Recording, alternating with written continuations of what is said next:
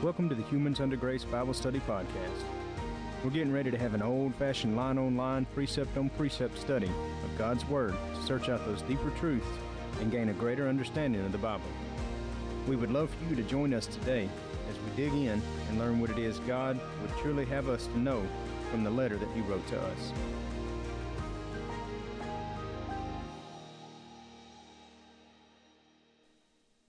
Hello there, God bless you, and welcome into the study today. We're very glad to have you.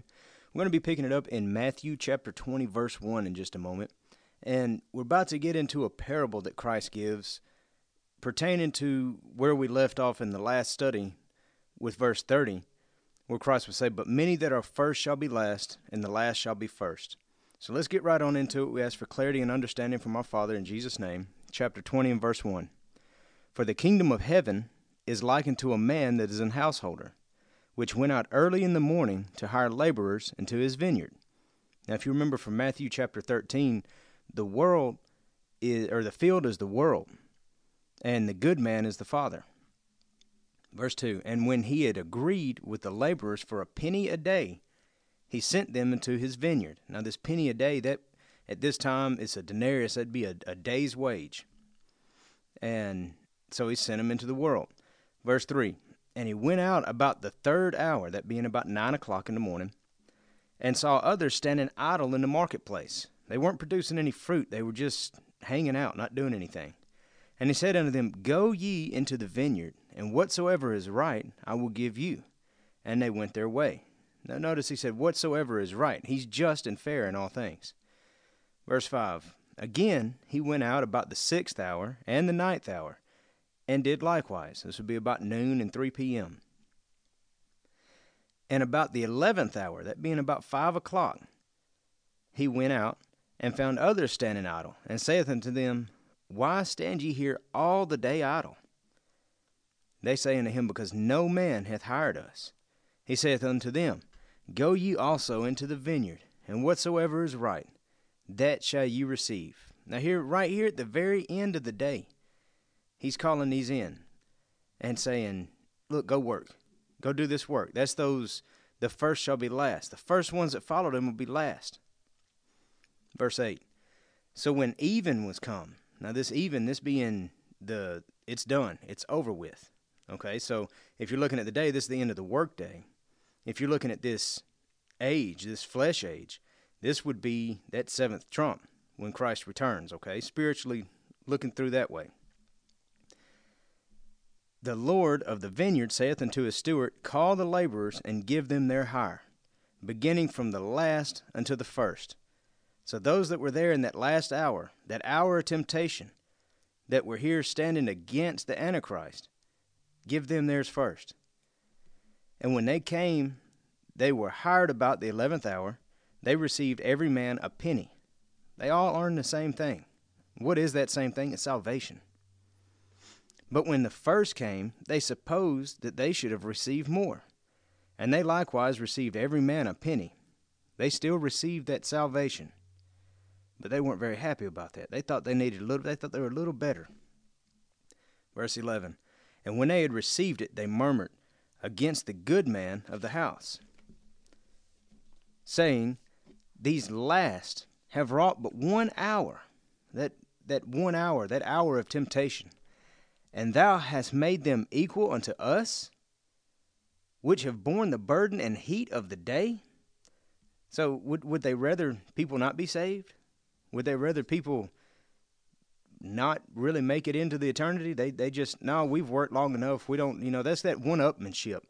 People kind of get on a, a little ego trip where they think, oh, well, I've, I've studied for so long and this this feller over here he didn't study near as much as I did, and I'm this and I'm that. And they kind of beat themselves on the chest and and pat themselves on the back and forget, hey, the goal is to reach that to find that salvation, regardless of when it happens. Verse 13, but he answered one of them and said, Friend, I do thee no wrong.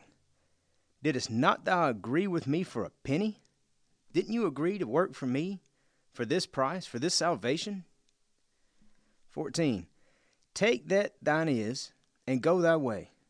I will give unto this last even as unto thee. Fair across the board.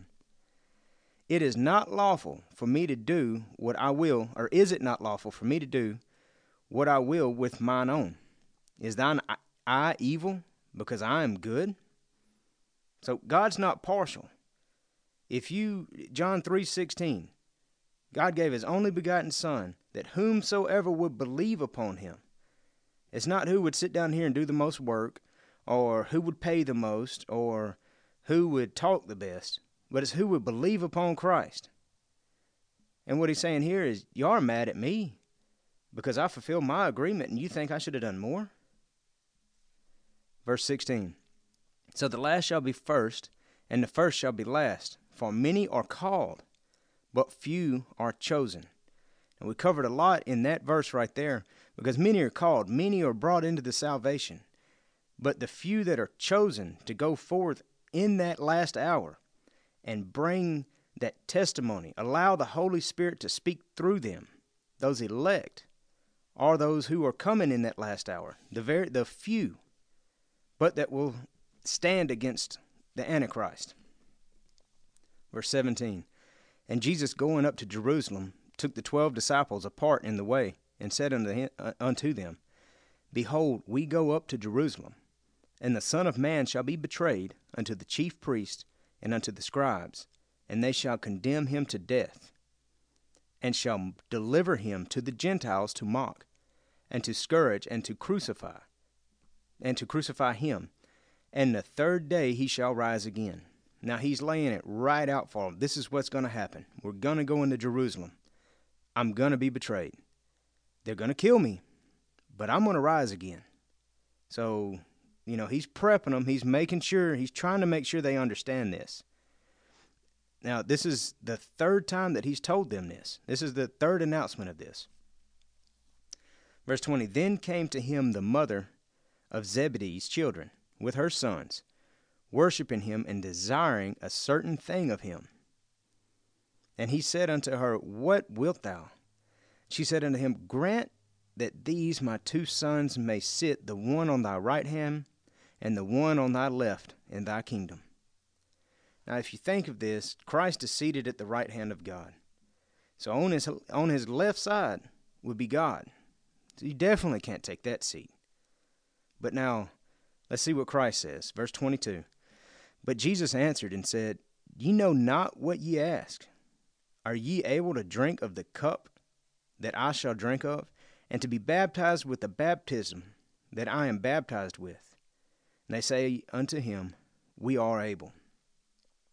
And he said unto them, Ye shall drink indeed of my cup, and be baptized with the baptism that I am baptized with. But to sit on my right hand and on my left is not mine to give, but it shall be given to them for whom it is prepared of my Father. Now, as I mentioned, Christ is at the right hand of God, which would mean the left hand is his.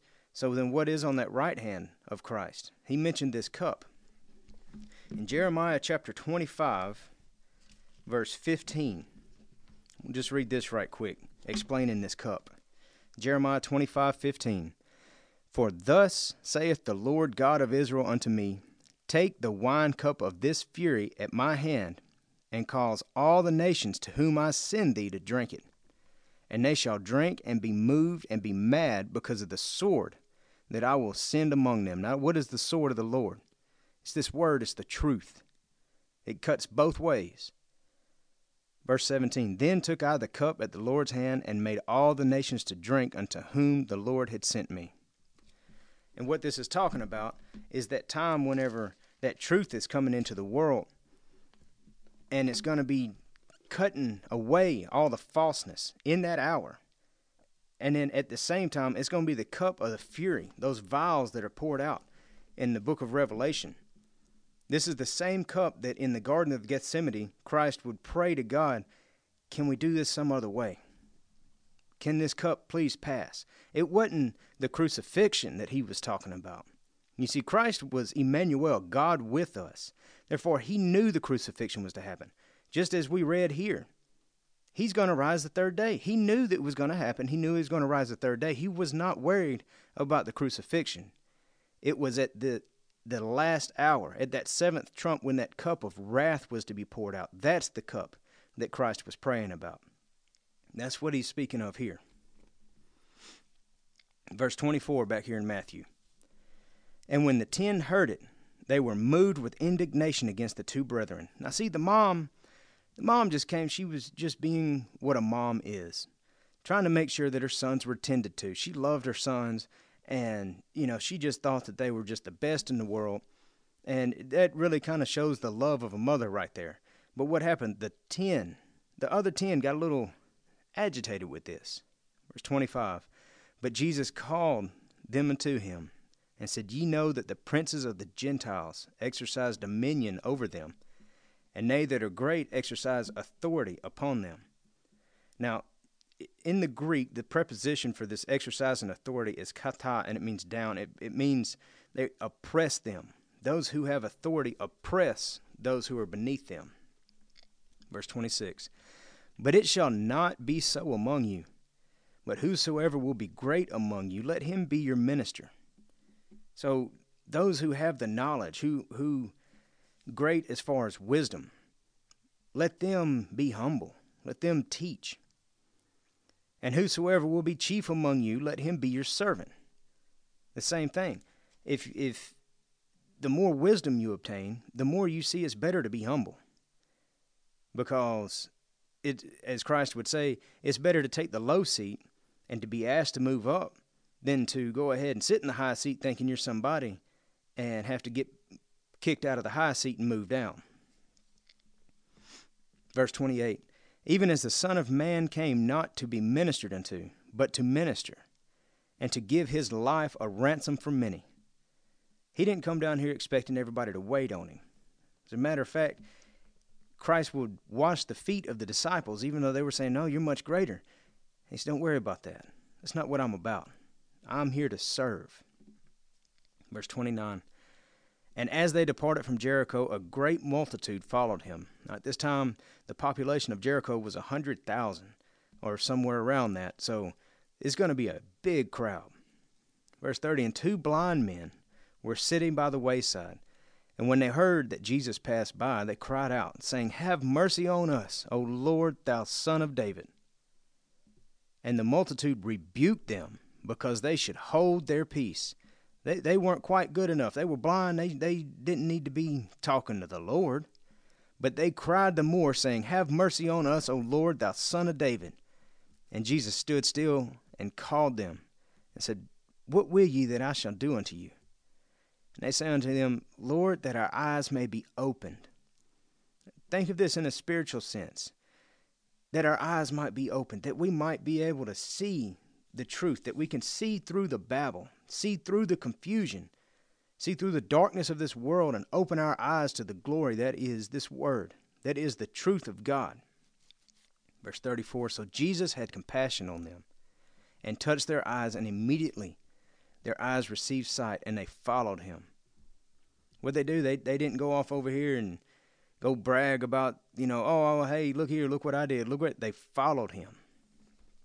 Chapter 21 and verse 1. And when they drew nigh unto Jerusalem and were come to Bethphage unto the Mount of Olives, then sent Jesus two disciples, saying unto them, Go into the village over against you, and straightway ye shall find an ass tied and a colt with her. Loose them and bring them unto me. Now, everything that God has is ordered and and he has a plan for everything's already set up. Verse 3 And if any man say aught unto you, ye shall say, The Lord hath need of them, and straightway he will send them. Verse 4 All this was done that it might be fulfilled which was spoken by the prophet, saying, Tell ye the daughter of Zion, Behold, thy king cometh unto thee meek and sitting upon an ass, and a colt the foal of an ass. Naturally, this is Zechariah verse nine or chapter nine, verse nine. In verse six. And the disciples went and did as Jesus commanded them, and brought the ass and the colt, and put on their clothes, and they sent him their own. And so basically they, they used their their cloaks, if you will, as a sort of blanket. Verse 8 And a very great multitude spread their garments in the way. Others cut down branches from trees and strawed and, and strawed them in the way. They were making this path, this very not a golden street, but this path of, of their belongings, showing that they were humbling themselves to him, showing that that basically I guess you could say servitude or worship to him. Verse 9 And the multitude that went before and that followed, crying, Hosanna to the Son of David. Blessed is he that cometh in the name of the Lord. Hosanna in the highest. And this is quoted from Psalms 18, verse uh, 118, verse 25 and 26. And when he was come into Jerusalem, all the city was moved, saying, Who is this? And the multitude said, This is Jesus the prophet of Nazareth of Galilee. And Jesus went into the temple of God, and cast all them that sold and bought in the temple, and overthrew the tables of the money changers, and the seats of them that sold doves. And he said unto him, It is written, My house shall be called a house of prayer, but you have made it a den of thieves. Now, this was written in Isaiah chapter 56, verse 7. And you know, people say Christ taught to turn the other cheek, and you know, so you should never lose your temper. Everything should just be calm. And if somebody abuses you, oh, well, we're Christian, you know, we just have to take it. What did that just say? Jesus went in the temple of God and cast out all them that sold and bought in the temple, overthrew the tables and the seats. He run them out. Now, why would he do this? Money changing, this is not, basically, this was you were supposed to bring the first fruits in for an offering to God. And what this was causing them, what, what this law kind of went in effect, where if you had a long journey, if you were living on the, basically the border of Israel and you were having to come there, well, then you could pay money, but you were supposed to receive a good, in this case, say a dove. These were mite infested doves. What is the dove? The dove is symbolic of the Holy Spirit. So a mite infested dove would be a corrupted spirit. So they're going down here and throwing money at the temple for these money changers to make a profit on. They're pocketing all this just to get this corrupted spirit. So it's showing spiritually, if you look at it that way, really what's what is supposed to be happening in the churches now. That anytime a corrupted spirit, as he would say, you you pluck the eye out, anytime something comes in that's corrupting the church, it should be run out right then. Verse 14 And the blind and the lame came unto him in the temple, and he healed them. And when the chief priest and scribes saw the wonderful things that he did, and the children crying at the temple and saying, Hosanna to the Son of David, they were sore displeased. Well, why is that? It was getting in their pocketbook. He was pulling their congregation from them. They couldn't heal people, they couldn't do anything. They were more worried about their traditions of man, and they couldn't do anything. But he was out here healing for free. He wasn't asking anything, just believe. So it was hurting them, it was hurting their reputation. Verse 16 And said unto him, Hearest thou what these say? And Jesus said unto them, Yea, have you never read, Out of the mouths of babes and sucklings thou hast perfected praise? Verse 17 And he left them and went out of the city into Bethany, and he lodged there. Now in the morning, as he returned into the city, he hungered. And he saw, or and when he saw a fig tree in the way, he came to it, and found nothing thereon but leaves only, and said unto it, Let no fruit grow on thee henceforth forever. And presently the fig tree withered away. Now, what is this? Why would he do this to this fig tree?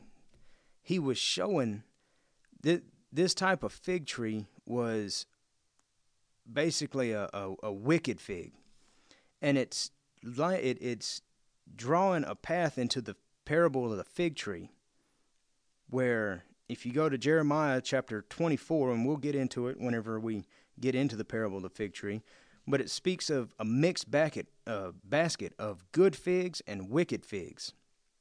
And so he's kind of setting this up right here to show that this gener- this these wicked figs in that generation that he has the power over them to wither them away, to move that nation. Verse 20 And when the disciples saw it, they marveled, saying, How soon is the fig tree withered away? And Jesus answered and said unto them, Verily I say unto you, if you have faith and doubt not, you shall not only do this which is done to this fig tree, these bad figs, these Kenites, but also you shall say unto this mountain, well, what are mountains? Revelation chapter 17, mountains are nations. This, this wicked nation, those that claim to be of our brother Judah, but are not and do lie, and are the synagogue of Satan, that nation be thou removed, and be thou cast into the sea, and it shall be done. It means get out of here and cast into the people. They, they're no longer a nation, they're just gone. Verse 22 In all things whatsoever ye shall ask in prayer, believe ye shall receive. Or believing ye shall receive. Now, again, this does not mean go out here and ask for billions of dollars to be put on your plate because God knows what you need of. He's, you, can't, you know, you don't want to go out here and pray for a, a Corvette and get mad whenever you don't get it because God probably knows that you might be one that a little heavy footed and will kill yourself in the thing within a few hours. Verse 23 And when he was come into the temple, the chief priests and the elders of the people came unto him as he was teaching, and said, By what authority dost thou these things? And who gave thee this authority? Oh man, they, they are high and mighty. This is the chief priest and the elders of the people, not God, but of the people. They think they're somebody. Verse 24 And Jesus answered and said unto them, I also will ask you one thing, which if ye tell me, I, in likewise, will tell you by what authority I do these things. Okay. So what he's saying is you got to answer true to it. You answer this, I'll answer that for you. The baptism of John, whence was it? From heaven or of men? Now everybody looked at John. He was a, a mighty prophet. He is the one that led the way, the voice calling in the wilderness. And they reasoned within themselves saying, If we shall say from heaven, he will say unto us, Why did ye not believe him? But if we say of men, we fear the people, and all hold John as a prophet. Now, see, they know the truth. They know he was from heaven, but they don't want to admit that. But they definitely don't want to go on the other side because they want to hold their congregation to him. See, they're, they're too busy playing politically correct here instead of what God says, instead of following God's word, they want to hold all the world in one hand and then kind of dabble in the other on the other hand. Verse 27 And they answered Jesus and said, We cannot tell. Well, they're lying right there. And he said unto them, Neither tell I you by what authority I do these things. But what think ye? A certain man had two sons. And he came to the first and said, Son, go work today in the vineyard. He answered and said, I will not. But afterwards he repented and went. So he was being a little stubborn, but then he said, You know what? I shouldn't have done that. I'm, I'm going to get out there. I'm going I'm to go do my work. Verse 30. And he came to the second and said likewise. And he answered and said, Oh, I'll go, sir, and went not. He's kind of kind of a suck up, thinking he can get away with it. Whether of them twain did the will of the Father? They say unto him, The first. And Jesus saith unto them, Verily I say unto you, that the publicans and harlots go into the kingdom of God before you. Now, why would that be? Because the publicans and the harlots, they're down here, they might, you know, not be the holier than thou type, but it's a good chance that they're doing everything they can do to do God's will. But now, these that are walking around patting themselves on the back that are just so holy and look at me, look at what I do, are not doing anything of God's work. Matter of fact, they're turning folks against God. Verse 32 For John came unto you in the way of righteousness, and you believed him not, but the publicans and harlots believed him. And ye, when ye had seen it, repented not afterwards that ye might believe him. They just they're just too stubborn. They're too high and mighty in themselves. Verse 33. Hear another parable. There was a certain householder which planted a vineyard and hedged it about and hedged it round about and digged a winepress in it and built a tower and let it out to husbandmen and went into a far country. Then, when the time of the fruit drew near, he sent his servants to the husbandman, they that might receive the fruits of it. And the husbandman took his servants and beat one, and killed another, and stoned another. Again he sent other servants more than the first, and they did unto them likewise. But last of all, he sent unto them his son, saying, They will reverence my son. They will respect, this is my son, they will respect my son. They've got to. But the husbandman saw the son. But when the husbandmen saw the son, they said among themselves, This is the heir. Come, let us kill him, and let us seize on his inheritance. And they caught him and cast him out of the vineyard and slew him. And when the Lord therefore of the vineyard cometh, what will he do unto those husbandmen? And they say unto them, He will miserably destroy those wicked men, and will let out his vineyard unto other husbandmen, which shall render him the fruits in their seasons. Now, this vineyard, as we mentioned before, the field is the world. These husbandmen are supposed to be these high priests, the priests of God's people. In First Chronicles chapter 2 verse 55 we see that the Kenites had worked their way into this. And from then on through as we read through the book of Kings and Chronicles and the different prophets that they were killing prophets right and left. All the way up to John the Baptist, who had his head severed. And God said, I'm going to send my son. And they, thinking that he was the heir, that they would receive everything. Why would they be thinking that? Because they are that synagogue of Satan. And they believe if we take out the Son of God, then that's just going to put our power up there. What it did was fulfill the half of the prophecy in Genesis chapter 3, verse 15, saying, You shall bruise his heel, but he shall bruise your head. They bruised his heel, but there's another bruising coming. Verse 44, uh, 42, excuse me. Jesus saith unto them, Did you never read in the scriptures the stone which the builders rejected the same has become the head of the corner. This is the Lord's doing, and it is marvelous in our eyes. That's Psalm 118, 22. Therefore say I unto you, the kingdom of God shall be taken from you and given to the nation, bringing forth the fruits thereof. It's going to be that what's going to happen. You see, at this time, the sacrifices had to go through these priests for salvation. That's the only way that salvation would come. But after they crucified Christ, then it was open to everyone to receive that salvation. So that, that basically that authority is going to be taken from them.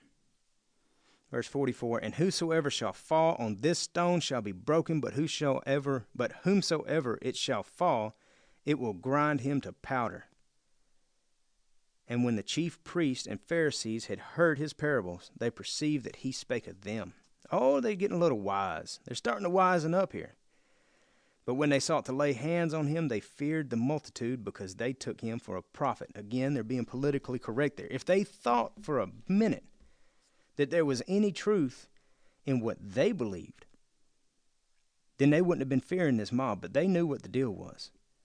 They understood that Christ was the Messiah, He was the heir.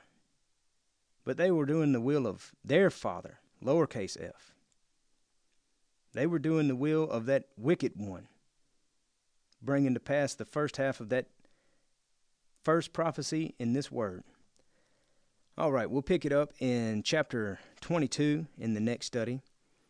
If you have enjoyed the podcast or are enjoying the podcast, and if it's helped you and you would like to help others, we just ask that you give a rating, a review, or a like, uh, maybe share it, that others like you might be able to hear the truth taught chapter by chapter and verse by verse. God bless you and have a great day. Thank you for joining us for this episode of the Humans Under Grace Bible Study Podcast.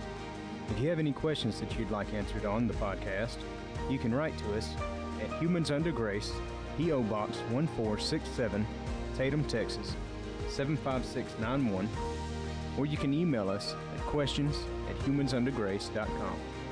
Thank you, and God bless you.